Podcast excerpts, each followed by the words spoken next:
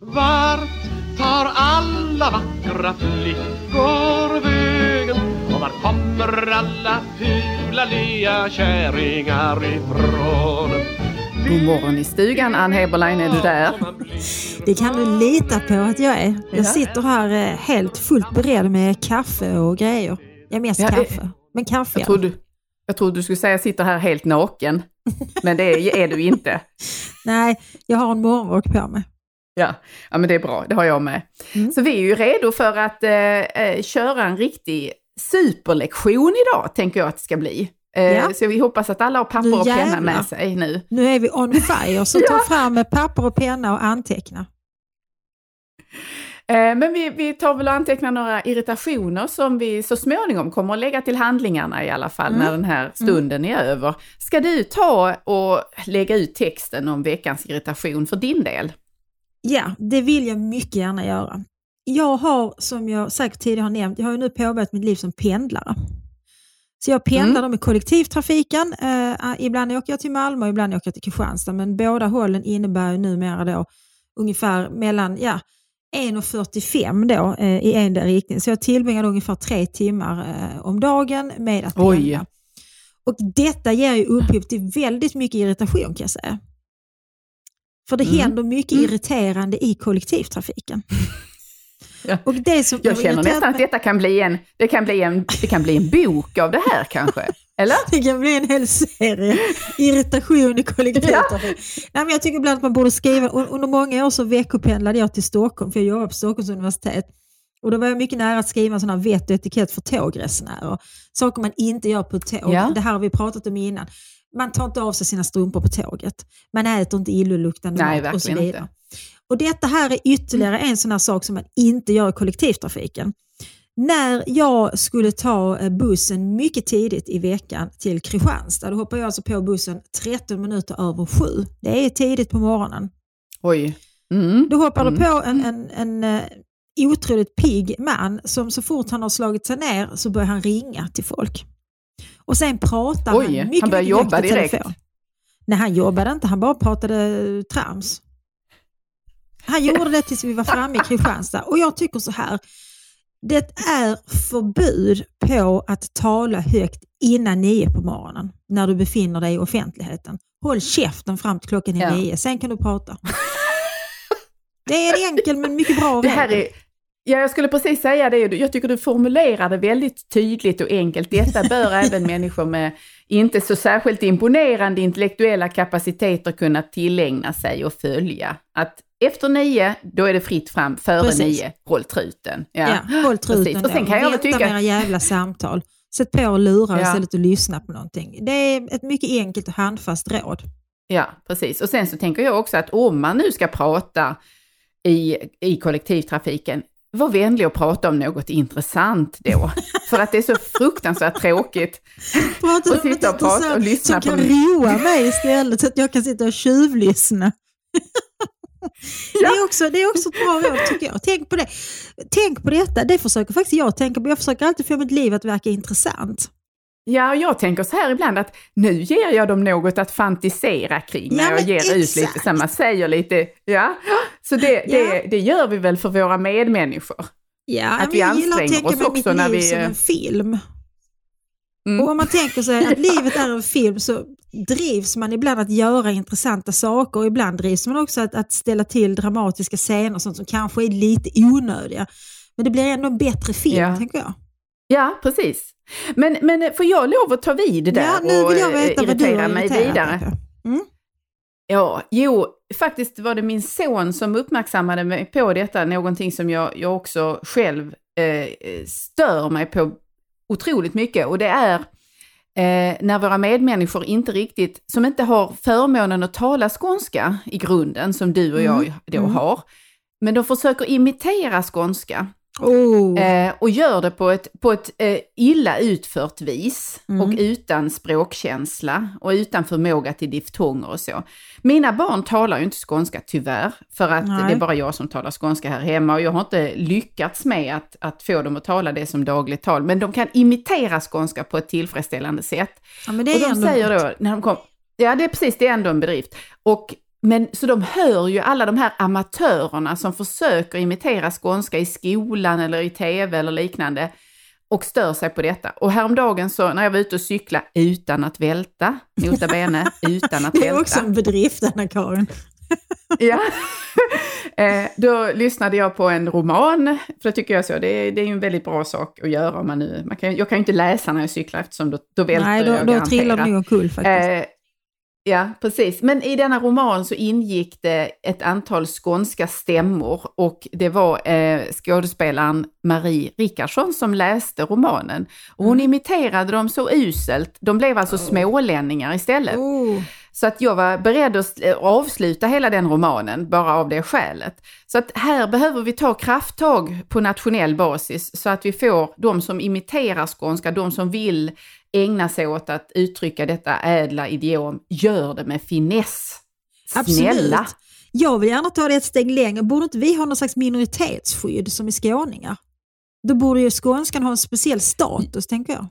Ja, du säger något där. Nej, men det handlar ju om hur vi ska eh, vakta alla de litterära rösterna, alla vittnesmålen på ett korrekt vis in i framtiden. Och då ska ju inte någon komma och säga att det är Skåne utan Nej, det är precis. Skåne. Min man som ju inte mm. är skåning utan är född i Stockholm, han försöker ju härma mm. skånska. Han har ju bott här i många, många år nu. Men det, det går inte. Det är helt omöjligt för honom att prata skånska. Det blir Skåne? Ja, nej, men han, jag brukar mm. säga att... Blir det småländska? Du, du, du låter som någon slags... Uh, han, han låter som, som en pedofil från Lomma när han pratar skånska. Jag kan inte förklara det på något annat sätt. Det låter väldigt obehagligt i alla fall. Det, det låter äckligt, ja precis. Ja precis, han låter ut äcklig. honom då. Tänk dig det liksom en pedofil från Lomma. Jag har svårt att tänka på något äckligare just nu faktiskt. Så därför har jag bett honom att inte prata skånska. Han klarar det inte. Nej, Annars är han ju väldigt språkbegåvad. Han pratar ju en massa språk, liksom latin och grekiska och tyska och franska och holländska det... och lite polska. Men skånskan, där går han bet. Ja, men detta är ju ytterligare ett bevis på att skånskan är ett av de svåraste språken som finns att behärska och, och hantera. skyddas. Har blivit en madam med skunk bak och fram och nu så ska vi ju kasta oss över ett, ett ämne som har varit i svang i veckan som har gått. Det är ju mm. alltid i svang mer eller mindre, men mm. för, för dig och mig har det hamnat på tapeten. Ja, verkligen. Ehm, för vi, vi, vi, ska väl ge lite bakgrund. Vi, vi, skrev ju en text i, den har vi nämnt i podden tidigare, i Expressen som handlar om maskulinitet. Och mm. vi gjorde i någon liten bisats så nämnde vi normkritik. Mm. Vilket fick en skribent i Göteborgs-Posten att känna att vi var normkritikens största fiender jämte Vladimir Putin. Du och jag Putin vill förbjuda normkritiken eftersom vi hatar bögar, ja. pride och abort och allt vad det nu var han anklagas för. Ja, precis. Vi är anti-väst på alla sätt och ja, vis. Precis. Vi, vi, vi anti-västliga. Och, och hatar väst. Mm. Mm. Eh, nu vet ju alla som lyssnar att vi är precis motsatsen. Så att, men vi, och det, kommer vi, det här kommer vi att liksom reda ut i text också. Men vi tänkte varför inte ägna åt ett avsnitt åt just normkritik och vad det mm. är för oss och vad det är i, i det stora hela så att säga. Precis. Då tänker jag så här. Att om vi ska diskutera normkritik så måste vi börja med normerna. Vi måste nämligen börja mm. med att definiera vad en norm är. Och enkelt sett så kan man beskriva en norm som en form av gräns för mänskligt beteende. Alltså normerna är någon slags informella regler som styr våra sociala handlingar. Som att man till exempel inte ska prata högljutt i kollektivtrafiken. Det tycker jag är en bra norm. Ja. Det är ett bra exempel faktiskt. Mm, mm. Eh, mm. Du känner naturligtvis till Emile Durkheim och det gör säkert alla våra bildade mm. lyssnare också, den franske sociologen. Och han skriver i sin mm. studie mm. Le Suicide från 1897 att ett välfungerande normsystem fungerar som grunden i ett välfungerande samhälle. Därför han menar att normerna, alltså de här informella reglerna, utgör någon sorts referenspunkter och blir då en stabiliserande faktor i samhället. Eftersom mm. normen då utgör gränsen mellan det som betraktas som normalt och det som betraktas som avvikande. Och redan här känner jag att en massa normkritiker reser ragg och hör alla liksom larmklockor ja. ringa. Eller hur? För det är det, som, det är här skon klämmer. Ja. Liksom. Det är här skon klämmer, ja precis. Mm. Därför att med det normkritiska greppet så börjar man då istället säga att varför ska vi hela tiden rikta fokus på det som är det avvikande och på ett eller annat sätt märka ut eller problematisera det och diskutera det. Varför inte istället rikta fokus mot den så kallade normen och kritisera den för dess exkluderande, dess hierarkiserande och bestämmande funktion i det här sammanhanget eller i samhället. Så att jo, de precis. vänder ju lite på eh, grundpremissen i att en norm kan underlätta, att den kan vara någon slags eh, smörjmedel i mänsklig mm. interaktion så att vi förstår vad som är hövligt beteende eller vad som är så att säga rimligt i ett visst sammanhang. Och istället så säger man nej, nej, nej, nej, alla de här normerna, de är egentligen bara till för att vidmakthålla vissa kategoriseringar, vissa uppdelningar av människor i fråga om vad som då är normalt och onormalt. Så, så ser jag normkritikens liksom sätt att ta sig an normerna. Ja, Håller du med det, om den beskrivningen? Eller? Jo, men det gör jag. För att jag menar, en normkritiker ser sällan att normer faktiskt fyller en funktion och att normer är någonting som är väsentligt i allt mänskligt umgänge. Utan de betraktar normer i princip uteslutande som någonting som är förtryckande och som exkluderar människor. Det gör de ju med hjälp av paroller som liksom eh, utmana heteronormen, ner med mansnormen, bort med eh, tysthetsnormen eller vad det nu kan vara. Liksom. Att det är alltid en massa normer som är dåliga och som ska eh, raseras eller dekonstrueras. Själv kan jag känna så här ja. att liksom, vi har ju dekonstruerat normer under flera decennier nu. Så nu tycker jag att det börjar bli dags att, att så att säga fundera över vilka normer vi då vill ska, ska vara rådande. Vi kan inte bara hålla på att dekonstruera och riva ner, vi måste också bygga upp, tänker jag.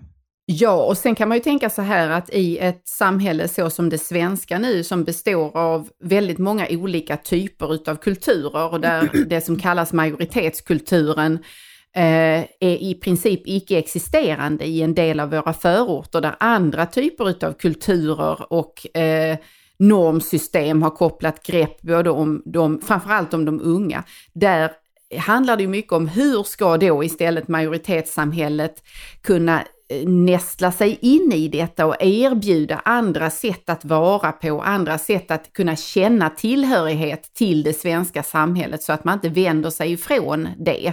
Och då blir det ju helt missvisande och destruktivt skulle jag till och med säga, att komma in med en lektion i normkritik där. Därför att det är det man i mycket har gjort, att man vänder sig mot så att säga det de normer som är fundamentet i det svenska samhället.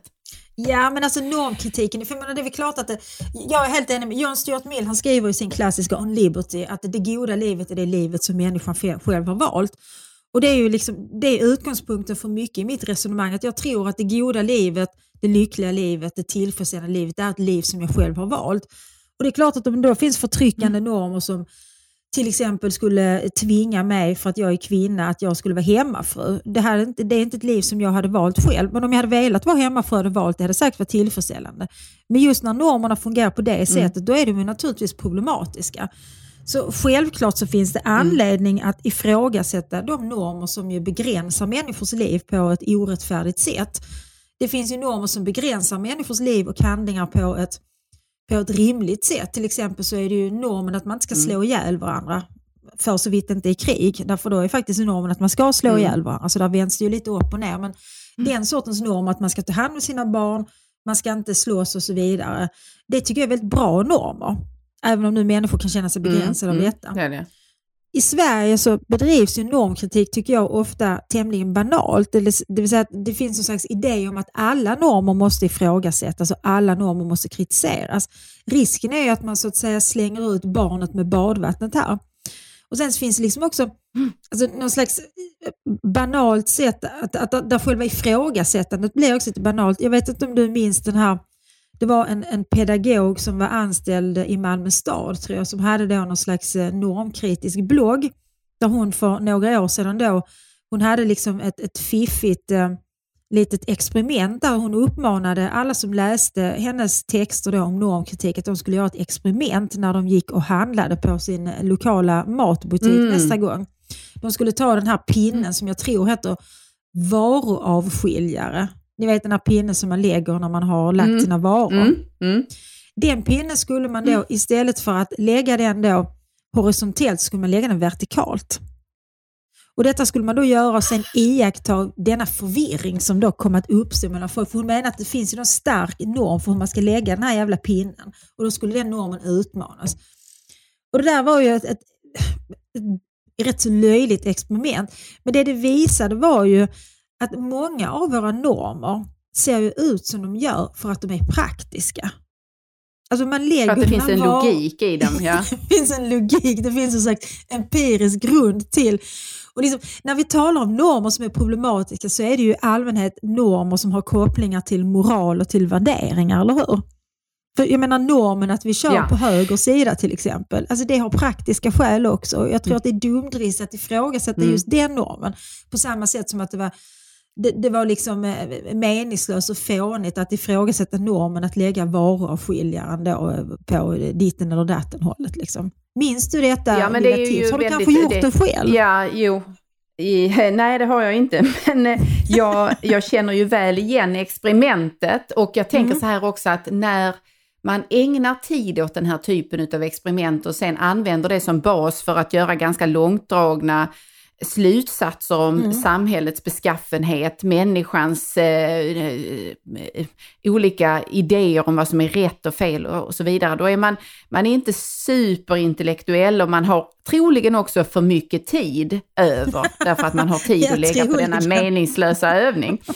Eh, Men det finns ju faktiskt inom det som har blivit normkri normkritikens innehåll i svensk skola, därför att här ska man komma ihåg att redan 20, alltså strax före 2010-talet började, så skrevs normkritik väldigt tydligt in i de svenska stödmaterialet, i det, allt det, eh, den arsenal av dokument och handlingsplaner som Skolverket eh, erbjuder lärare i svensk skola. Där föreslog man väldigt tydligt att normkritik är det sätt med vilket man ska arbeta med diskriminering, med lika behandling, inkludering och så vidare.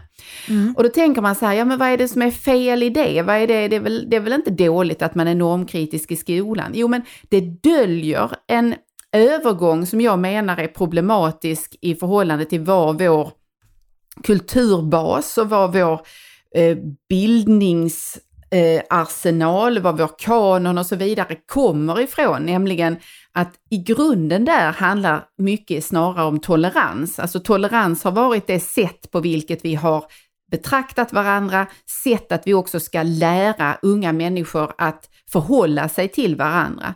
Men med normkritiken och den teoribildning som normkritiken kommer ur, så vänder man istället to- toleransen till att bli ett uttryck för makt. Alltså jag som har makt, jag väljer, jag kan välja att tolerera dig. Jag kan välja att tolerera ditt annorlunda utseende eller att du Eh, har en annan preferens vad gäller vilka kroppar, vilka människor du begär och så vidare. Jag tolererar det. Medan normkritiken går då ut på att så att säga likställa alla tänkbara varianter in i förhållande till varandra. Men, och det här är viktigt, samtidigt då framför allt behålla kritiken riktad mot heterosexualitet, heteronormativitet som man då kallar det istället. Och framförallt ifrågasätta att det är detta som lyfts fram som det som flest människor lever i enlighet med eller identifierar sig som. Ja, så att normkritiken är ju väldigt upptagen av att just kritisera majoritetens sätt att leva och majoritetens värderingar och moraliska övertygelser. Normkritiken är ju inte alls lika intresserad av att bli kritiserad själv så att säga. Jag vet inte om du minns eh, Per-Axel Jansson som var journalist i public service, han jobbade på Sveriges Radio, där han fick i uppgift att göra en programserie om normkritik. Och då ville han undersöka Sveriges Radios normkritik, men det ledde till att han fick avsluta sin anställning på Sveriges Radio. Så där var man inte så intresserad Ja, av att bli liksom undersökt och, och kritiserad och analyserad själv, för att han ifrågasatte sånt som att, nej, men att Sveriges Radio hade någon slags policy där man ville ha anställda då av det skulle vara liksom, eh, lika många av vardera kön och det skulle vara olika hudfärg och religiös eh, eh, åskådning och man var till och med intresserad av sina anställdas sexualitet för att man tänkte sig att, att med en mm. mångfald då, liksom en pluralism av, av kön, etnicitet, sexuell läggning och så vidare så skulle det borga då för ett, ett bättre normkritiskt synsätt om inte alla som jobbade på de här redaktionerna hade samma normer och värderingar och idéer. Men det är ju liksom någon slags falsk mm, idé mm. om att det är vår hudfärg eller vårt kön som avgör vad vi har för normer och värderingar. Jag skulle vilja påstå att mm. mitt intryck av medarbetarna på public service är att det är mycket enfald där i den meningen att de delar i stort både politisk, ideologisk och moralisk övertygelse. Eh, även om de nu har olika hudfärg möjligtvis och har olika liksom härkomst. Och Det intressanta är väl inte liksom, det intressanta är ju en mångfald av ideologier, uppfattningar och idéer snarare än en mångfald av olika hudfärger och hårfärger. Tycker jag. Så det blir liksom ett, ett oerhört ja, banalt sätt jo. att tänka.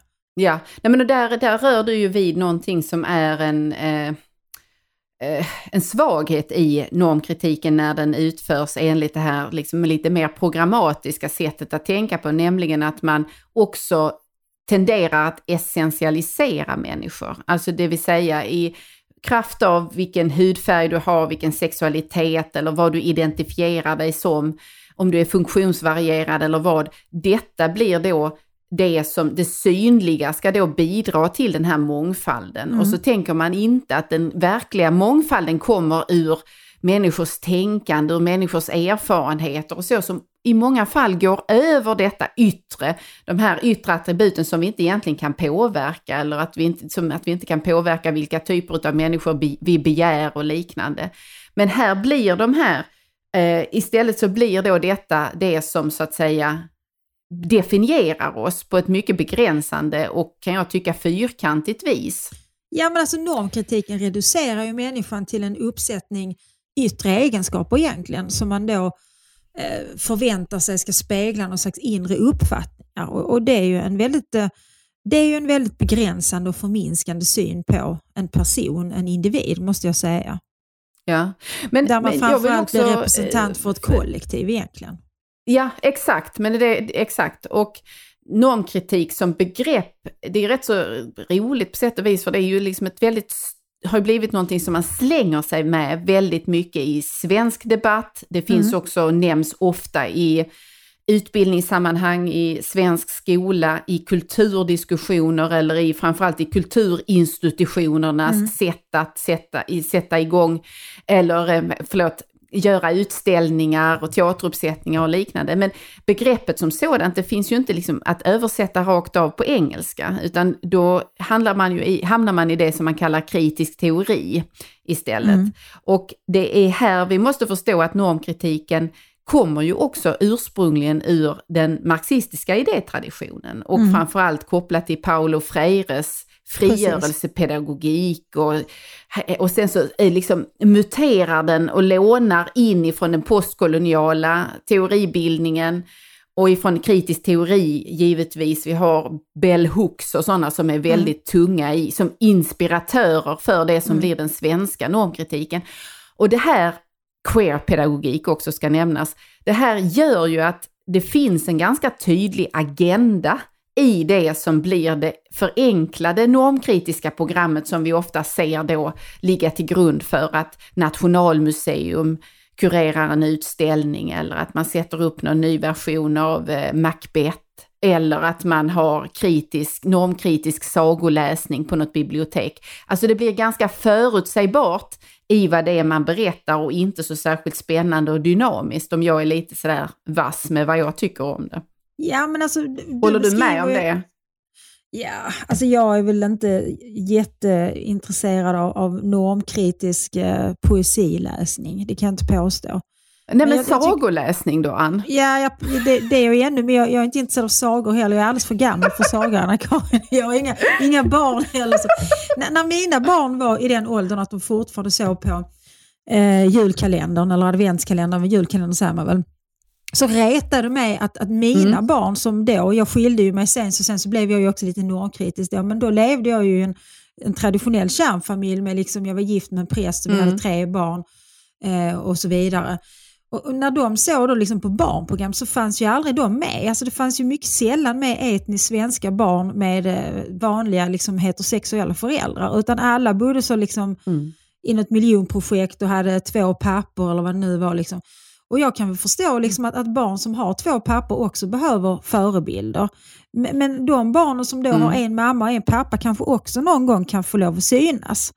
Eh, och det är möjligt att det har Mm. ändrats nu. Jag ser ju sällan på barnprogram eftersom mina barn är vuxna. Men det var liksom några år där som det var nästan absurt. För att det, liksom, det som ändå majoriteten lever i, det speglades väldigt sällan i barnprogram och i liksom filmer för barn och, och så vidare. Och, och det tyckte jag var märkligt, måste jag säga. Ja, precis. Nej, men nu är barnprogrammen de jag eh, ser, mina barn är på väg att bli eh, för stora för Barnkanalen eller SVT Barn eller vad det heter. Men någon, när det någon gång svischar förbi, då är det alltid lek med mat. Och alltså att de äcklar sig med mat på olika sätt. Och då tänker jag så här, detta är nog det enda som är kvar som de vågar driva med. Eh, när man inte kan skoja om någonting annat, för då är det någon grupp som känner sig kränkt. Så då blir det att de häller lite laktosfri mjölk på varandra eller får eh, något eh, eh, mjöl från... Eh, ja, havremjölk. Ekologisk mjöl är det droppar de på varandra och sånt där. Ja, men det är ju Eller lite från Salt och Kvarn kanske. Ja, det, det, det kan det vara. Men- Ste, stenmalet mjöl från Salt och Kvarn, det är bra. Det låter lite Det, normkritiskt det tycker leker de med på har blivit Med Hedvigs hemförsäkring är du skyddad från golv till tak oavsett om det gäller större skador eller mindre olyckor. Digital försäkring med personlig service, smidig hjälp och alltid utan bindningstid. Skaffa Hedvig så hjälper vi dig att säga upp din gamla försäkring. Hedvig hemförsäkring, ett klick bort. Aj, aj, aj, det kluckar i rören. Men det är väl inget att bry sig om? Jo, då är det dags för de gröna bilarna. Spolarna behöver göra sitt jobb. Spolarna är lösningen. Ah, hör du? Nej, just det. Det har slutat. en madam med skunk bak och fram. Men till det här, när jag, för, för det finns en viktig poäng tycker jag i att försöka härleda detta. Var hör, var springer normkritiken ur teoretiskt? Var hör den hemma i för idétraditioner över, överhuvudtaget? För där i ligger ju också att man väldigt tydligt vänder sig mot att skolan som institution kan, eh, alltså har att förmedla kunskap som är en del av någon slags bildningskapital eller av en, en västerländsk kanon eller något liknande. Detta vänder man sig emot och istället så säger man då att lärare ska öppna upp sin auktoritet. Vi talade ju om auktoritet här för någon vecka Precis. sedan. Och, lär, och, och så istället ska man lära tillsammans med sina elever och då vara en del av den här normkritiska pedagogiken. Vad blir detta? Ja, det blir ju väldigt snabbt relativism till att börja med. Men sen så i andra ändan av det ligger ju att det finns ju samtidigt ett rätt tydligt program, i synnerhet inom queerpedagogik och inom den postkoloniala kritiska teorin, där man vill förmedla en annan slags världsbild, en annan slags ordning så att säga, där man, eh, som man önskar att de som är elever här tar del av och bejakar. Så visst det, finns det en fostran i detta normkritiska, den är Ja, men det ganska tydlig absolut, skulle jag vilja alltså, säga. gör ju en, gör ju väldigt tydliga anspråk på att erbjuda, vi har ju Gramsci har ju dykt upp här också flera gånger under de senaste programmen. Och det är ju just att erbjuda Mm. det som Gramsci eh, talar om. Liksom. Om man ska ta makten i ett samhälle och påverka människor så måste man erbjuda en annan berättelse, man måste erbjuda en annan gemenskap. Och den normkritiska berättelsen är ju en annan berättelse som erbjuds mycket tydligt. Och jag måste säga att jag tycker att det är ganska aningslöst. Att, för, alltså normkritiken i Sverige har ju framförallt fått fäste i undervisningsmiljöer, alltså i grundskola, gymnasie och universitetsvärlden. Eh, och, och det, också, det präglar ju naturligtvis de som växer upp i detta. Och sen från detta så har ju normkritiken spridits till andra institutioner som kulturinstitutioner, polisen, försvaret och så vidare, att alla ska vara normkritiska. Men det är ju framförallt i skolans värld får man väl säga. Och där kan jag tycka att det är ganska Ja. aningslöst att man skriver in den sortens ideologi i läroplaner. Ja, och framförallt att man har det, det är väl där den är tydligast, att man har den i eh, de dokument som ska vägleda när man till exempel hanterar diskrimineringsärenden mm. eller kränkningsärenden och så, därför att till normkritikens världsbild, hör, eller människosyn och världsbild hör ju också att man har en, så att säga, en, en, en modell för vilka grupper det är som är förfördelade, vilka grupper det är som är de som har, innehar någon slags makt eller påverkansmöjlighet. Och om man har låst människor i de här rollerna och sagt att där har vi offren, där har vi förövarna. Då blir ju varje gång du ska utreda någonting, om någon har mobbat, en unge har mobbat en annan eller slagit till en annan, ja då kan du så att säga rent okulärt titta på vilka var det som var involverade i den här konflikten. Vad vet jag om dem? Och då drar du också slutsatsen vem det är som har betett sig svinaktigt och dumt.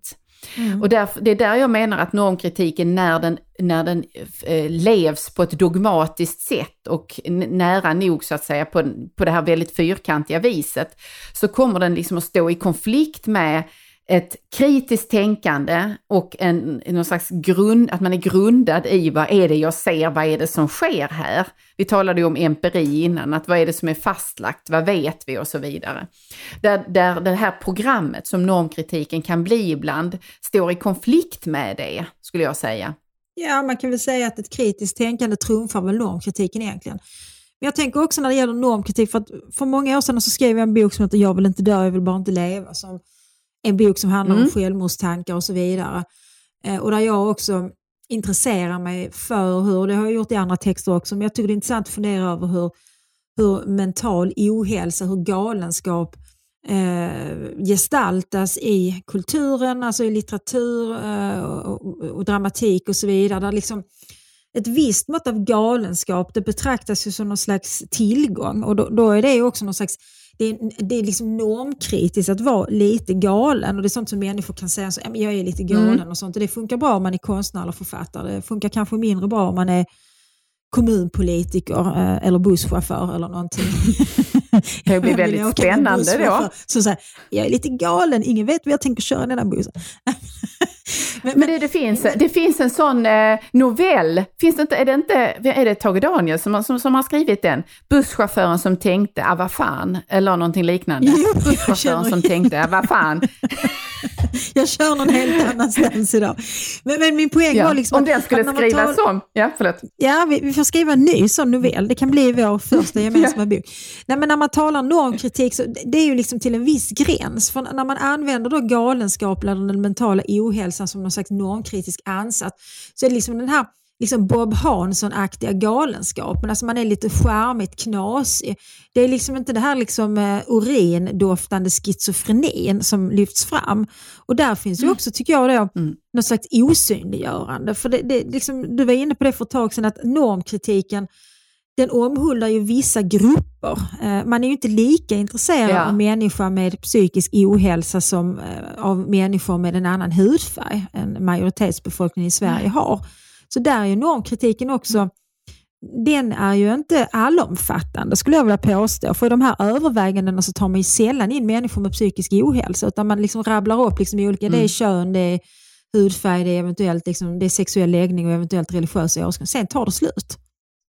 Sen finns det inte fler mm. varianter. Ja, precis. Och det är ju en falsk bild naturligtvis. Nej, men och, Ja, precis. Jo, men då är vi tillbaka till det vi sa tidigare, det här med att man också, att bry sig om vad är det finns det på insidan av människorna och att det där, där i, bortom detta synliga, så kan det finnas också lager eh, och nyanser som inte den här eh, hårdragna indelningen av människor alls kan fånga upp eller förmå att förstå. Mm. Nej, men jag är lite nyfiken på nu när vi pratar om normkritik och normer och jag uppfattar ju att att du känner dig ganska skeptisk till normkritikens välsignelser. Men jag blir ändå nyfiken på att fråga dig om det finns någon norm som du tycker det är sunt att ifrågasätta. Alltså kan du se normkritikens förtjänster i något sammanhang och i relation till någon norm så att säga? Jo, men absolut. Det, det, min kritik handlar nog om att jag inte vill använda normkritik, för det är för mm. mig så belastat med just det här programmet som vi har talat om och försöker beskriva på olika sätt. Mm. Kritiskt förhållningssätt, kritiskt tänkande och ett ifrågasätt ifrågasättande eh, i, i, i relation till för givettaganden eller vad det nu kan vara i fråga om vem som får tala och inte. Det tycker jag att jag har i, mm, under de 46 år jag hittills har levt, har jag försökt omsätta det i praktik ganska så kraftfullt. Och då handlar det ju om att ifrågasätta hur eh, man, sådana enkla saker som hur man ger utrymme för män och kvinnor i vissa sammanhang mm. eller vem som ges möjlighet att få uppdrag eller vem som tas på allvar, vem som skojas bort och så vidare. Och där jag faktiskt också i lite olika roller jag har haft mitt, under mitt, mitt arbetsliv hittills har varit en sån som har gått in och stöttat och backat upp människor som har eh, råkat illa ut just på grund av låt oss kalla det då normer eller idéer om vem som får göra vad, vem som mm. får säga vad. Så att det ligger liksom i, sitter i min ryggrad egentligen att reagera på sådana här saker. Men för mig kräver det att det är jag, att jag tänker självständigt, att jag är vaken i relation till det som händer. Inte att jag har en mall som jag följer eller att jag gör något sånt fördummande övning som heta stolen eller fyra hörn eller lägga eh, matavskiljar, varuavskiljande vad, vad, vad pinnen heter stolen på och ett fyra nytt hörn sätt. för någonting? Ja, det här är, det är liksom noll, normkritiken per excellence verkligen. Det är, fyra hörn det är att man eh, säger fyra olika ställningstaganden eh, mm. i relation till exempelvis homosexualitet eller eh, mm. det, ofta börjar man med någonting väldigt odramatiskt. Man talar om att fira midsommar till exempel. Mm. Hur ska det göras? Är det viktigt att det är regn eller sol på midsommar? Mm. Och så får man ta ställning i förhållande till det och då ställa ah, okay. sig i det hörn. Ja. I regnhörnet Och så gör man lite mer, ja precis, men sen så accelererar man då känsligheten i de frågor och påståenden man ställer mm. församlingen mm. inför. Så när du går till det ena eller andra hörnet så avslöjar du också någonting om vad du tycker om andra människor eller vad du har för fördomar eller för, för föreställningar och tro, trosuppfattningar kan det också handla om, om andra människor eller om dig själv. Och då ska du exponera detta inför de andra som är i rummet och sen mm. vara villig att, eh, beredd att förklara och motivera ditt ställningstagande. Och då händer ju någonting i detta som också innebär att det som är väldigt privat, det som ligger kanske djupt i, i, i dig, det måste du plötsligt plocka ut till allmän beskådan. Mm. Och förklara det och vara beredd att bli dömd för detta. Och för mig är det en framtvingad övning på något sätt. Den, den sker ju inte naturligt i ett arbete eller att, att du på något sätt hamnar i en konfliktsituation där man måste ställa i fråga, vad har du för uppfattning om den här människan egentligen? Förstår du hur jag menar med skillnaden ja, där? Att det jo, sker antingen enligt menar... ett manus eh, eller om man är i arbetslivet, i skolmiljön och försöker reagera när någonting sker i det dagliga. Det är det senare jag sett som min skyldighet att göra. Ja, men alltså är inte den uppenbara risken med en sådan övning att de som utsätts för denna övningen, om det nu är ett arbetslag eller en grupp studenter eller elever, att de försöker lista ut vilket hörn som är det rätta att ställa sig. Och det är ju i allmänhet inte särskilt Exakt. svårt att lista ut i vilket hörn som läraren eller arbetsledaren eller vem det nu är som leder övningen vill att man ska ställa sig. Och Det, det leder precis till det som du har pratat om, att normkritiken skapar inte ett kritiskt förhållningssätt, utan normkritiken blir någon slags gnuggning i en ideologi. Och Jag skulle säga att normkritiken också ofta mm. skapar stor ängslighet, därför man blir väldigt rädd för att hamna i fel hörn. Man vill inte stå ensam i ett hörn och vilja mm. ha regn på midsommarafton om alla andra vill ha sol. Vi är flockdjur. Liksom. Nej. Nej, precis. Ja, men, men jag skulle vilja lyfta fram faktiskt en politiker som jag tycker verkade, långt före man började tala om normkritik och sådär, som, som verkade i en sådan kritisk eh, och inkluderande anda verkligen. Och det är Barbro Westerholm som mm. eh, väl fortfarande delvis är verksam som politiker för eh, Liberalerna, dåvarande ja, hon riksdagen, hon var en av dem som Ja, jag tror det. Ja. ja eh, hon var en av dem som med, med kraft, eh, med, verkligen med kraft agerade för att man skulle ta bort eh, sjukdomsstämpeln eller sjukdomskategoriseringen av eh, homosexualitet. Mm. Eh, och hon gjorde lite olika faktiskt aktivistiska insatser för att sätta tryck på eh, den, den liksom politiska processen i detta. Och du frågade ju mig innan, vad, vad, finns det i normkritiken som du ändå bejakar och tycker om? Mm. Och det där är ju ett, ett alltså, det, det, i henne handlade det ju om någon slags grundvärden i fråga om människors lika värde och att inte göra skillnad på folk, vilken hon reagerade på och agerade på. Och sånt imponerar på mig. Men hon tog ju också en risk i det. Hon var inte del av, så att säga, hade inte jättemånga bakom sig, vad jag vet i alla fall, i, i i sitt riksdagsarbete, utan hon tog en risk i att göra detta. Och det, det också, finns också en styrka i något sånt. Ja absolut, och det är väl den risken som, alltså den som är normbrytare på riktigt. Alltså normbrytare, alltså de som tror att de är normbrytare idag i Sverige ska jag säga är ofta väldigt konforma för de följer ju liksom de normkritiska mm. normer som finns. För normkritiken har ju idag upphöjts till norm. Så att vara normbrytare idag det är ju till exempel mm. att hävda att man vill vara hemma för det är en riktig normbrytare. Och då tar, därför att normen idag ja. är att mm. män och kvinnor ska arbeta och ska tycka att det är viktigt och att någon annan ska ta hand om barnen och så vidare. Så de riktiga normbrytarna de får ju liksom inga, inga stora reportage i, i, i någon tidning eller lyfts fram i någon tv-soffa eller någonting. Så det är klart att vara normbrytare är ju att ta en risk för att man riskerar att hamna utanför och man riskerar att på något vis liksom bli utsatt för olika sanktioner. Men, men det du är inne på med Barbro Westerholm, det visar ju en norm då som jag tycker har varit och fortfarande är fruktbart att kritisera, alltså heteronormen. Och när, man, när jag säger då liksom att, att mm, det finns en mm. poäng i att, att kritisera heteronormen så handlar inte det om att, att jag tycker att alla ska bli homosexuella eller bisexuella, men, utan det handlar om att fullt ut erkänna också den kärlek och de relationer som inte är heterosexuella. Precis som Barbro Westerholm ja, hävdade. Mm. Det vill säga att även liksom samkönade mm. relationer ska ha samma status juridiskt, eh, man ska kunna gifta sig om man vill det och eh, man ska också kunna adoptera barn och så vidare. Och Det tycker jag är väldigt sunt och mm. rimligt. Mm. Så där har vi mm. en, en norm som Absolut. det har varit rimligt att, eh, att kritisera. Sen får man väl ändå säga att anledningen till att det finns en heteronorm, det är väl egentligen så enkelt som att de allra flesta människor i världen är ju heterosexuella. Och, och liksom, mm. Därför så har, så, så har ju den heteronormen så att säga uppkommit.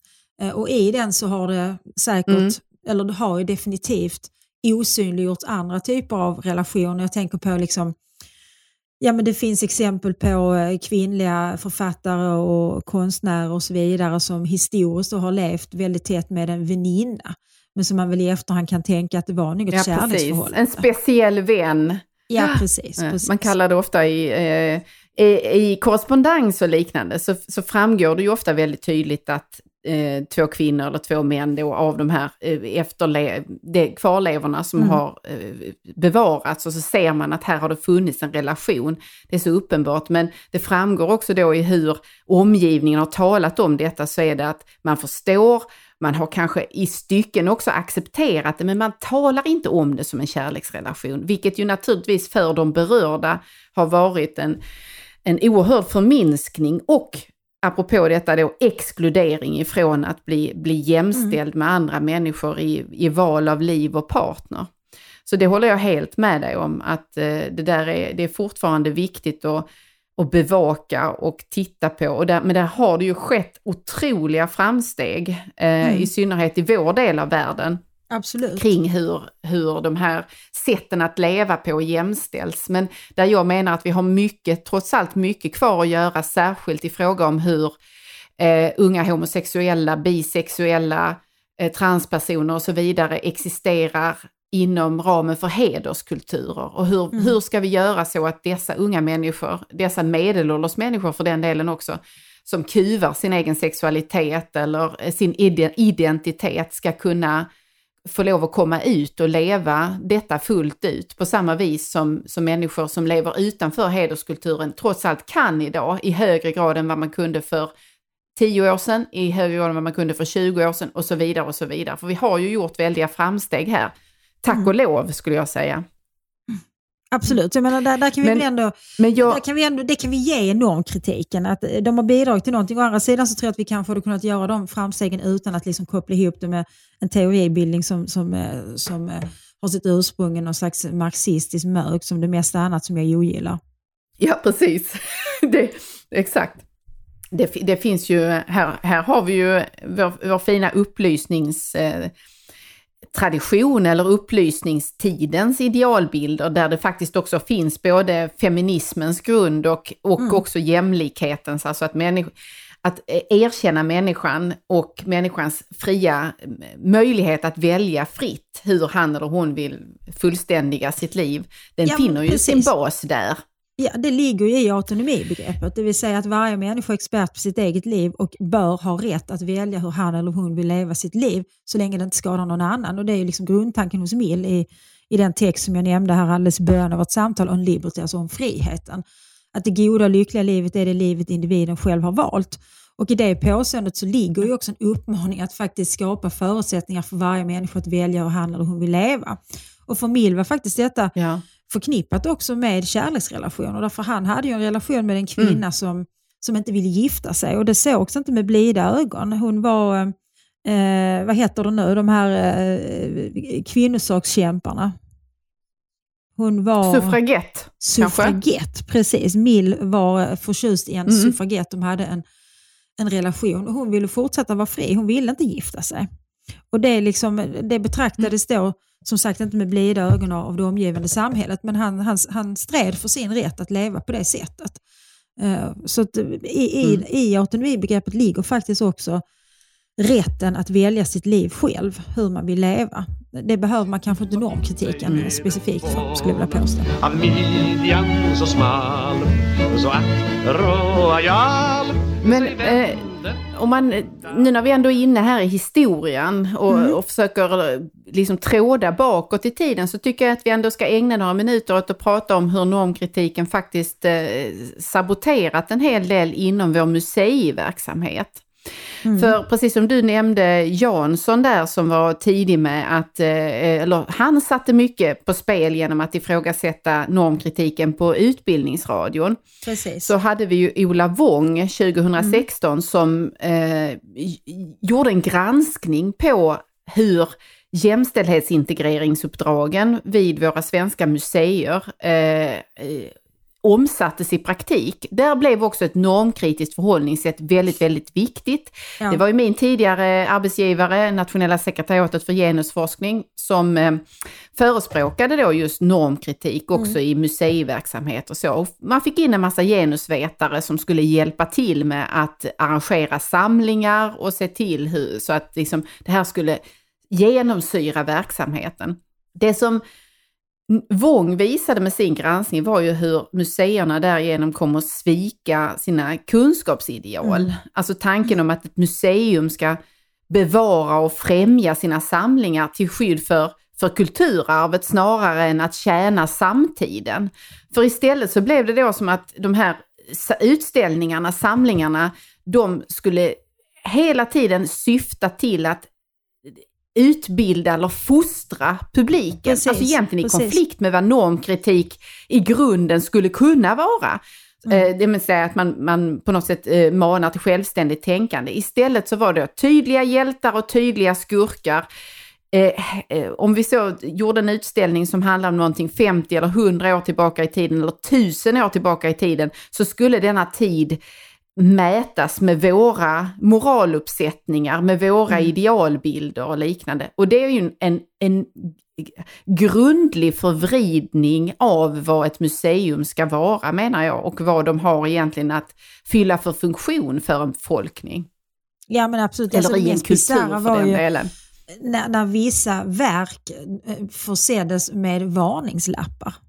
Mm. Det, det såg jag på Moderna Museet i Malmö vid eh, något tillfälle, jag tror det var en, eh, en målning med titeln Diana som hade försetts då med en, en liten varningstext. Eh, och, och, det där liksom, det är verkligen att, att förvanska både konsthistoria och annat och där, där går ju museer och eh, konsthallar in i något annat än det som är deras uppdrag. Säga, då tar de ju på sig rollen att fostra. Eh, och det ligger ju, jag skulle säga, liksom ja att Sverige är ett land som lider väldigt mycket av fostrans nit och det hänger också ihop med ett annat begrepp som jag förknippar med normkritik på olika sätt, nämligen värdegrunden. Och precis som du sa här mm. tidigare, mm. så normkritik är ju inte att att översätta direkt till engelska utan då hamnar man i ett annat begrepp. Och på samma sätt så är värdegrunden ett ord som bara finns på svenska och norska tror jag. Så det är ett ganska okänt Mm, begrepp mm. utanför den svenska kontexten. Och i Norge då så använder man det i skolsammanhang och det var i skolsammanhang som begreppet värdegrund först dök upp och sen så har det ju spridits så att eh, vartenda liksom företag, varenda institution, varenda gemenskap ska nu för tiden ha någon slags värdegrund. Där man då ganska okritiskt mm. ofta skriver in sånt som att vi ska ha ett normkritiskt perspektiv och så vidare. Utan att reflektera över vad det egentligen innebär. Och Jag tror inte det hjälper oss att, att Ja. skapa sunda eh, varken utbildnings eller arbetsmiljöer. Utan jag, jag tror ofta att det bara liksom, eh, ja, ja i, i bästa fall så, Nej, så det ligger blir det ju- bara och dammar någonstans, den här värdegrunden. Och i värsta fall så leder det till att människor faktiskt blir ängsliga och rädda och inte vågar liksom, eh, eh, yttra sin mening. så att säga. Ja, men, och jag skulle säga att den i värsta fall också leder till att Eh, medarbetare, elever eller museibesökare Mm blir moraliserande i relation Precis, till precis. varandra eller i relation till vad de ser. Och då har vi ju skapat precis motsatsen till det och, du och jag talade om här nyss, nämligen att, att eh, öka toleransen eller Mm. att öka inkluderingen av olika sätt att leva på. Istället går vi runt med gigantiska pekpinnar allihopa och pekar finger åt de som levde förr eller de som lever fel nu. Ja. Och det jag tyckte var en så bra poäng i Wongs eh, beskrivning och skildring av detta var just att han också påpekade att det här var precis på det sättet som Mao Zedong använde historien på. Mm. Att historien ska tjäna samtiden och tjäna en politisk kamp i samtiden. Ja, och det är ju så Eh, så att Putin ingenting använder, finns där. använder historien också, faktiskt. Ja, det är precis. ganska så, Och- ja, det är ett ja, vanligt knep så att säga hos människor med diktatoriska tendenser och ambitioner, att de, de förvränger historien, de påverkar innehållet i historieböckerna. Det är ju en del av hela propagandaapparaten naturligtvis, att göra på det sättet. Men jag Mm, tycker det är så mm. intressant därför att i Sverige så är liksom både politiker och och kulturpersonligheter och intellektuella är väldigt blinda för att se att det faktiskt också pågår en viss form av indoktrinering. Det finns propaganda också i Sverige, men det ser man sällan. Mm. Och Det tycker jag är ett fattigdomsbevis. Att där borde intellektuella i Sverige rycka upp sig lite. Ja, precis. Och eh, jag tycker också att det här åsiktskommissariatet som har eh, liksom blivit produkten av en normkritik som har institutionaliserats på det sätt som vi har talat om här och gett flera exempel på. Det, det gör just att handlingsutrymmet, åsiktsutrymmet, eh, yttrandefrihetsutrymmet, det, det krymper avsevärt Mm. istället. Och istället blir man eh, tänker man sig för väldigt mycket, så fort någon kommer med den här liksom, normkritiska grundboken, har, eh, har läst den och agerar utifrån den, så blir man väldigt nervös. Jag hade så Den sent lilla som för någon dag sedan... eh, normkritiska bilden. ja, Nej, men jag hade så sent som för någon dag sedan samtal med eh, verksamma lärare som, eh, eh, inom högre utbildning, alltså som, som ställs inför studenter som har ett, ett, ett färdigt program på hur de vill att utbildningen ska förändras och vad de vill att man, man ska göra, hur man ska tilltala studenter, hur man ska säga, vad man inte ska säga när man talar om män och kvinnor och så vidare och, och människokroppen. Eh, där det handlar om att eliminera eh, kön i grunden då. Eh, och där man eh, vacklar som utbildningsinstitution i förhållande till om man faktiskt vågar sätta emot här och säga nej, alltså det kan vi ju inte göra därför att då utbildar vi er fel. Alltså vi måste kunna tala om män och kvinnor och så vidare. Och att det faktiskt ibland är någonting man gör för att gynna och främja jämställdhet och jämlikhet, att man talar om män och kvinnor. För gör vi inte det kan vi inte tala om de eh, systematiska skillnader, och skillnader i villkor och möjligheter som uppträder mellan män och kvinnor. Eller vad gäller våra kroppar och så vidare. Men, men man blir nervös för att det här är just, alltså det tenderar att bli till en tro eller ett politiskt program. Och då är inte normkritiken vacker skulle jag säga. Nej, men alltså de motverkar ju sitt syfte för att normkritikens ambition sägs ju vara att vara befriande, alltså att befria människor från förtryckande normer. Men normkritiken i sig har ju blivit en förtryckande norm som gör att människor då, ja, det blir liksom någon slags eh, tysthetskultur, det blir liksom någon slags ängslighet. Men jag skulle vilja avslutningsvis att vi pratar lite om normupplösning. Alltså Emil Durkheim, han med suicid, Ja, som beskrev normerna som kittet i ett samhälle. Han menar att när, när de, de gemensamma normerna försvinner, eh, när det inte längre finns gemensamma normer, så hamnar samhället i ett tillstånd som han kallar för anomi, ett anomiskt tillstånd, det vill säga ett, ett, ett tillstånd av normupplösning där det inte längre finns några tydliga gränser mellan gott och ont, rätt och fel. Och Detta menar han leder till att tillvaron blir olycklig och svårbemästrad. Titeln på hans bok är ju då som den uppmärksamma har noterat Le Suicide, alltså självmordet. Och han menar till och med Mm, att, mm. att i det här anomiska tillståndet så ökar antalet självmord. Och jag tror att han har en, eh, en poäng i sitt resonemang. Jag, jag kan inte gå god för att hans empiri stämmer här men jag tror att människan generellt faktiskt är i behov av normer. Vi är i behov av handlingsregler. Vi är också i behov av att andra människor agerar i enlighet med normer som till exempel att man visar varandra respekt, att man lyssnar på varandra, att man inte liksom är oförskämd eller slår varandra och så vidare. Det är en massa goda normer som reglerar den mänskliga samvaron på bästa sätt för oss alla. Och ett samhälle utan normer där allting så att säga flyter så, så tror jag att eh, olycka och eh, oro och rädsla växer. Och han menar ju också att, att våld och kriminalitet växer i ett sådant sammanhang. Och då tänker jag att jag kan dra paralleller till det du talade om utanförskapsområde och så vidare, där man kanske man kommer Mm, från ett sammanhang med viss typ av normer då, eh, från liksom ursprungslandet eller ursprungsfamiljen och man hamnar i Sverige som har en annan uppsättning normer och hamnar själv i något slags ganska normlöst tillstånd om man inte känner samhörighet med varken liksom kanske föräldrarnas normer eller de normer som den svenska skolan lär ut till en. Eh, Och då, då är risken att man hamnar i det här anomiska tillståndet där man då istället agerar utifrån någon slags egensnickrade normer.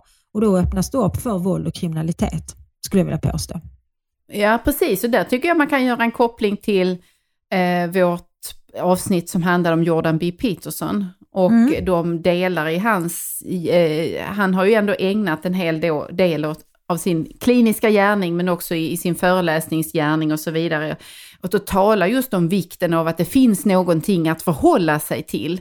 Att det finns en, en uppsättning ja, regler uppenbarligen eftersom han har skrivit här 12 rules for life och sen ytterligare 12 regler. Men det där är ju en förenkling av hans djupare resonemang kopplat till att finna mening i tillvaron, att också finna, hitta något att förhålla sig till, att hålla fast i när, man, när tillvaron rubbas eller när, när man blir av med någonting man var säker på att man hade, om det är en partner som försvinner eller ett jobb som går, går för, förlorat eller något liknande, att då blir de här normerna väldigt viktiga. Då blir den här ramen någonting som Precis. ändå gör att tillvaron inte rasar fullkomligt.